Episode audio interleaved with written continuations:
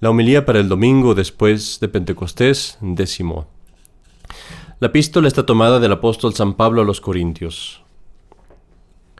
Hermanos, bien sabéis vosotros que cuando erais paganos os ibais en pos de los ídolos mudos, según erais conducidos. Ahora pues yo os declaro que ningún hombre que habla inspirado de Dios dice anatema a Jesús. Ni nadie puede confesar que Jesús es el Señor, sino por el Espíritu Santo. Hay sí diversidad de dones espirituales, mas el Espíritu es uno mismo. Hay también diversidad de ministerios, mas el Señor es uno mismo.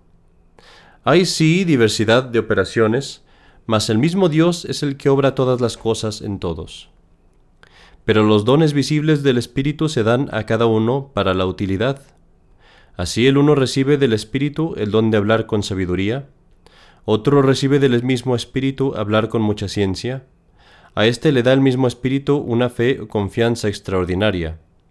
Al otro la gracia, la gracia de curar por el mismo Espíritu.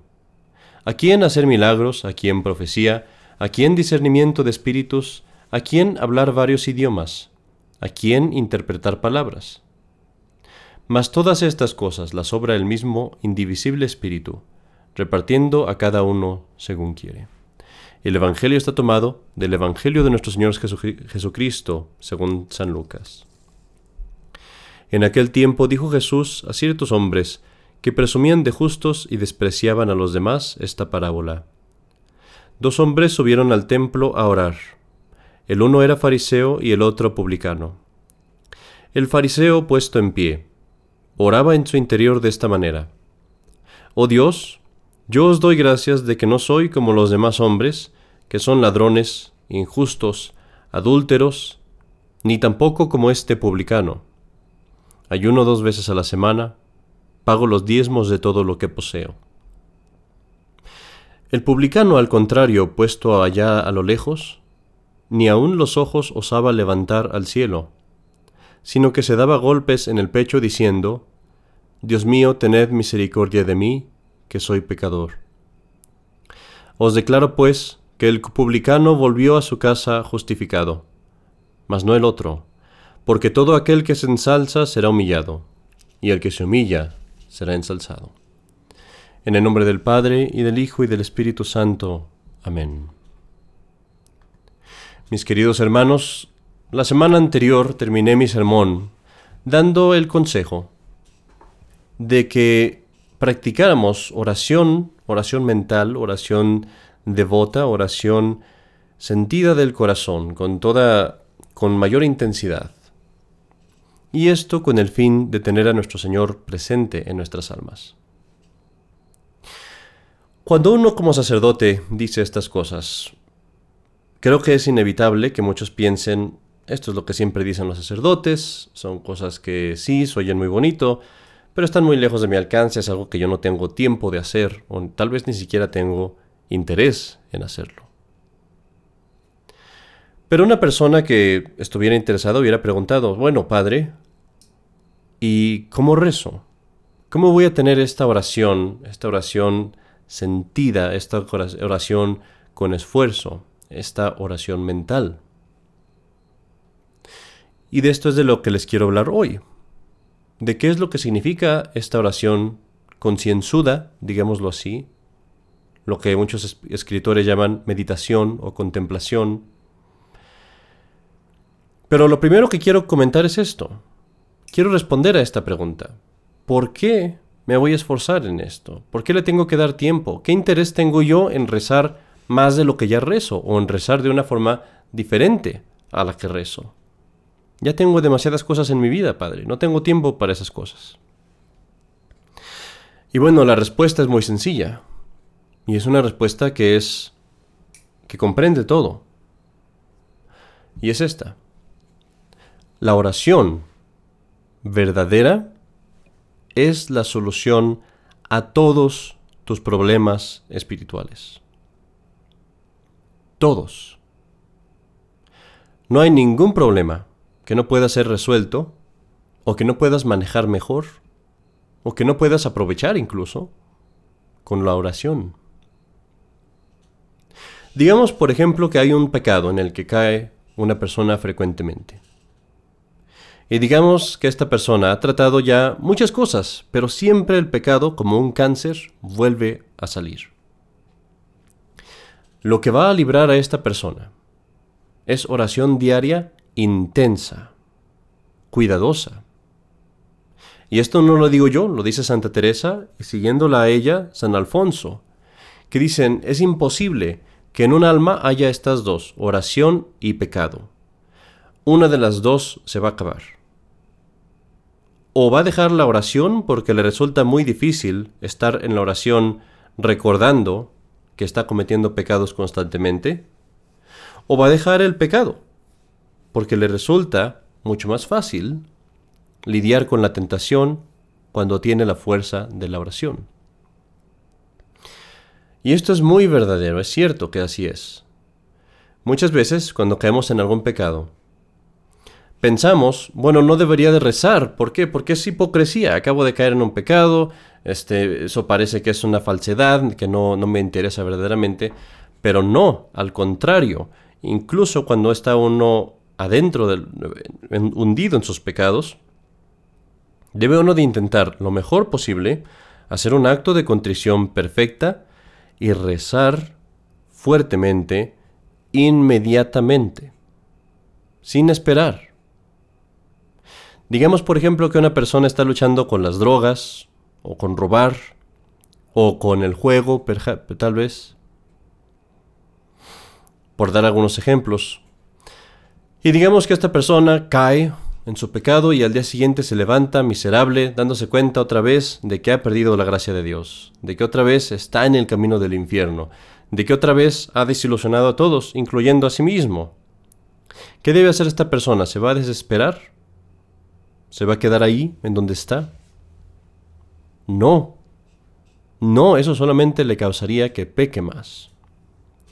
Lo que esta persona debe de hacer es levantarse inmediatamente, limpiarse y ordenarse, corporal y espiritualmente, hincarse en cuanto le sea posible, tan con tanto fervor como pueda, en lo secreto, en el secreto de su, de su cuarto, como dice nuestro Señor, y tratar de hacer un acto de contrición tan intenso que las lágrimas salgan de su corazón, que las lágrimas salgan incluso de sus ojos. Traer, tratar de sacar de su corazón un propósito de enmienda, de mejorarse lo más fuerte posible.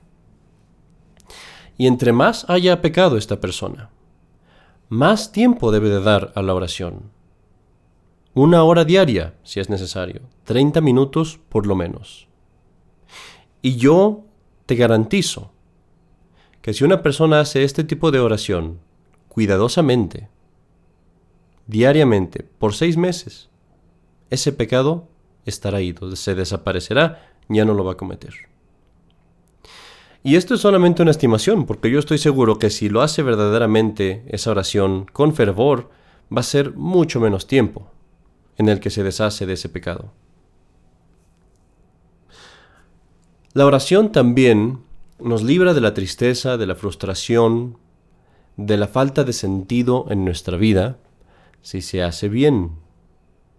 Porque cuando una persona se siente vacía, se siente deprimida o oprimida por las circunstancias, si esta persona verdaderamente hace un esfuerzo para estar en la gracia de Dios, si esta persona verdaderamente se compromete a rezar por 30 minutos diarios o más, y este rezar no repitiendo palabras, sino pensando, pensando por ejemplo en Jesucristo crucificado, siendo clavado a la cruz, pensando en Jesucristo allí en la columna, pensando en Jesucristo coronado de espinas, y a los furiosos soldados, hombres locos y malvados, golpeando su corona de espinas, golpeando su cabeza con una caña.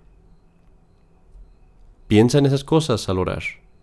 Y si al mismo tiempo esta persona piensa en la amabilidad que había en el corazón de Jesucristo, en la paciencia que mostraba al sufrir, en la gran recompensa que ganó en el cielo para él y para todos.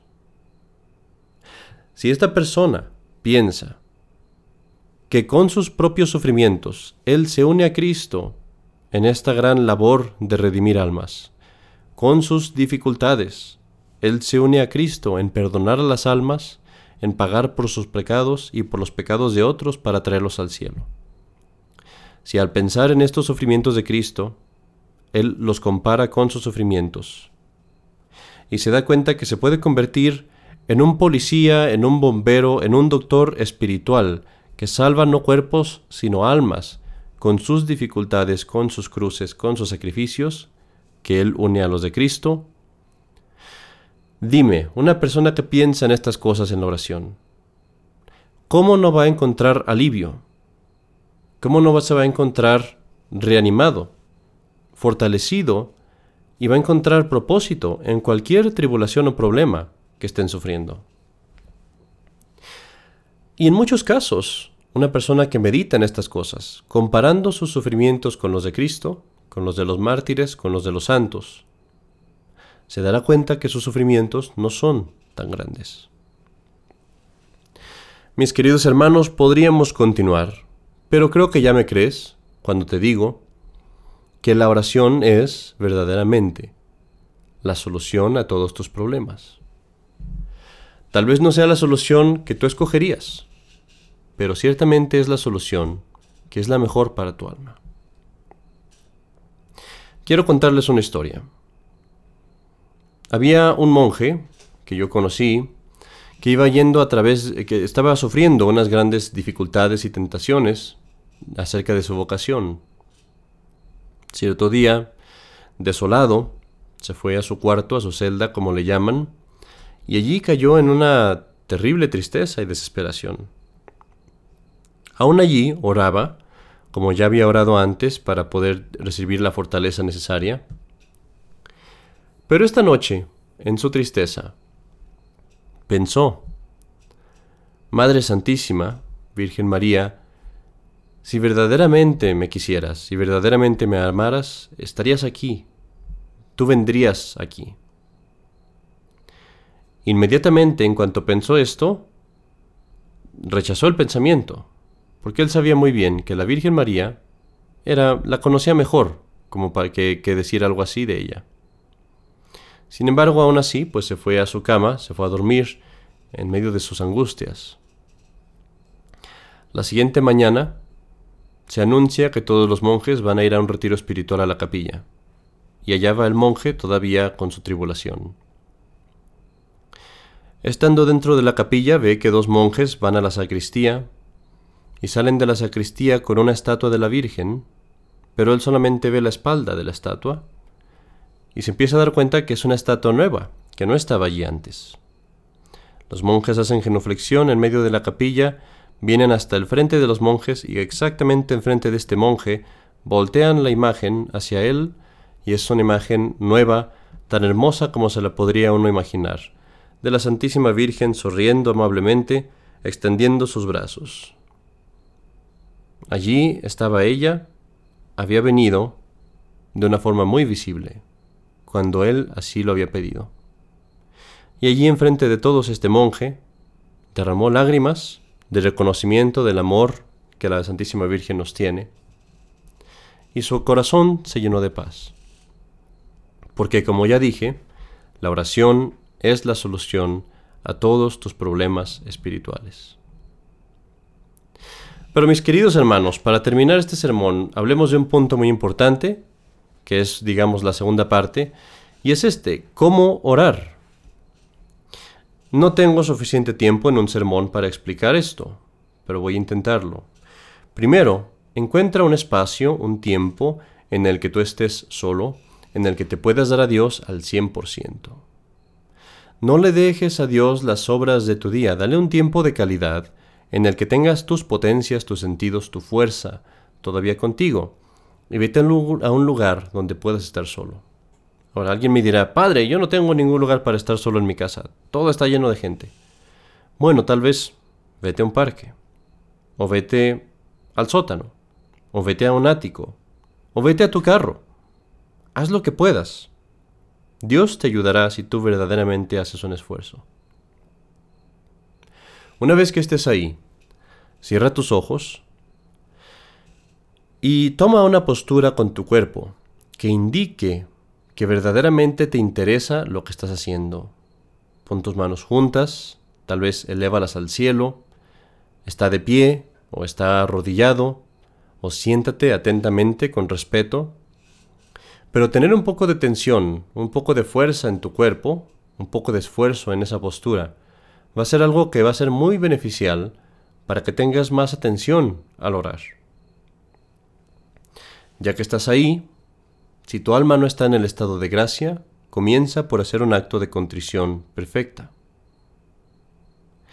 Y lo que es más importante, ya que estás ahí, toma la resolución de permanecer en oración por un cierto periodo de tiempo. Pero permanecer ahí no importa lo que pase, no importa si no encuentras nada, no importa si te distraes, no importa si tienes tentaciones, no vas a quitar nada de ese tiempo, porque es tiempo que ya no es tuyo, ya se lo diste a Dios. Ni siquiera un minuto. Y cuando empieces a orar, haz la señal de la cruz y ponte inmediatamente en la presencia de la Santísima Trinidad. Y aquí hay una cosa muy importante, no le, no le, no le reces a un Dios vago, a una idea vaga, oscura de Dios, porque tú sabes quién es Dios. Este es tu privilegio como católico. No le hables a Dios como si no lo conozcas. Sabes perfectamente quién es Dios. Y así háblale a Dios, a la Santísima Trinidad. Háblale a Dios, a Jesucristo. El tiempo que pases en esta oración, las cosas que tú pienses van a variar de acuerdo a tus necesidades. Tal vez pasas todo el tiempo nada más pidiendo una y otra vez que Dios te libre de este pecado, o que Dios te libre de esta tentación. Tal vez pases el tiempo tratando de hacer un acto de contrición cada vez más profundo, cada vez más fuerte, de arrepentirte de tus pecados lo más posible que puedas. Tal vez vas a pasar este tiempo pensando en lo que tienes que corregir en tu vida y por qué lo tienes que corregir. Pero este pensamiento no lo hagas solo, porque eso no es oración. Piensa esto en la presencia de Dios, en la presencia de la Santísima Trinidad y ¿qué es lo que tengo que cambiar para agradarte, Dios mío? Y quizás, y esto siempre lo debes de hacer, puedes pasar el tiempo pensando en los misterios de la vida de nuestro Señor Jesucristo, en un misterio del rosario. ¿Por qué no de la presencia de la Santísima Trinidad transportar tu alma al monte Calvario y allí arrodillarte en la presencia de la Santísima Virgen, arrodillarte allí en las piedras del monte, ver la sangre fluir de los, pies, de los pies destrozados de Cristo, escuchar a los soldados cómo se burlan de él, ve ve a la Virgen María sin corona, sin gloria, sin su velo blanco, sino con un velo tal vez gris, oscuro, llorando, y piensa para ti, cada vez que yo peco, yo soy el que clama los, los clavos, yo soy el que destroza los pies, yo soy el que destroza las manos de Cristo. O ve al sepulcro y ve cómo resucita. O si es Navidad, ve al pesebre. O ve al infierno y ve la realidad del infierno, las cosas que pasan ahí, los hombres, los niños, las mujeres que se queman. O ve al cielo y ve a los ángeles, ve a los santos llenos de gloria, llenos de poder compartiendo la misma majestad de Cristo, ¿por qué no pasar tu tiempo en la oración en una de estas cosas? Pero lo que es más importante al final, pide, al final ruega, al final no te vayas con las manos vacías, pídele primero a la Virgen María y a tus patrones, a tus santos patronos. Después habla y pídele estas cosas a Cristo mismo y después habla y pide estas cosas a Dios Espíritu Santo y a Dios Padre mismo. Y al final di oraciones vocales, las que tú tengas, las que más te muevan, pero dilas con cuidado, sin prisa. Porque ahora, después de este tiempo de pensar, estas oraciones vocales van a tener un significado mucho más profundo para ti. Pero mis queridos hermanos, vean el Evangelio de hoy. A pesar de haber dicho yo todo esto, quizás tú me digas, yo no puedo hacer eso, yo no voy a hacer eso. Porque yo me arrodillo Y tal vez voy a hacer todas las cosas que aquí se me han dicho, y voy a encontrar mi mente vacía. Voy a encontrar mi corazón seco. Voy a encontrar mi espíritu lleno de rebeldía y nauseabundo, de pretender siquiera que puedo rezar así. Si este es el caso, mi querido hermano, no te preocupes, porque nuestro Señor nos dice qué hacer. Hazlo. Hazlo una y otra vez. Por 30 minutos, por una hora, tanto cuanto tú quieras, golpea tu pecho al decir estas palabras que nuestro Señor nos enseña. Cree de tu corazón estas palabras cuando las digas. Ora a Dios cuando digas estas palabras. Y yo te prometo que si tú dices estas palabras que Jesucristo nos enseñó hoy, tú también saldrás justificado. Y si no hay ninguna oración que puedas hacer, si nada de lo que dije aquí te ayuda, si todo esto, cuando tú lo tratas de hacer, nada funciona, arrodíllate y di estas cosas de tu corazón, y será la mejor oración que harás en toda tu vida tal vez. Dile a nuestro Señor, Dios mío, tened misericordia de mí, que soy un pecador. En el nombre del Padre, y del Hijo, y del Espíritu Santo. Amén.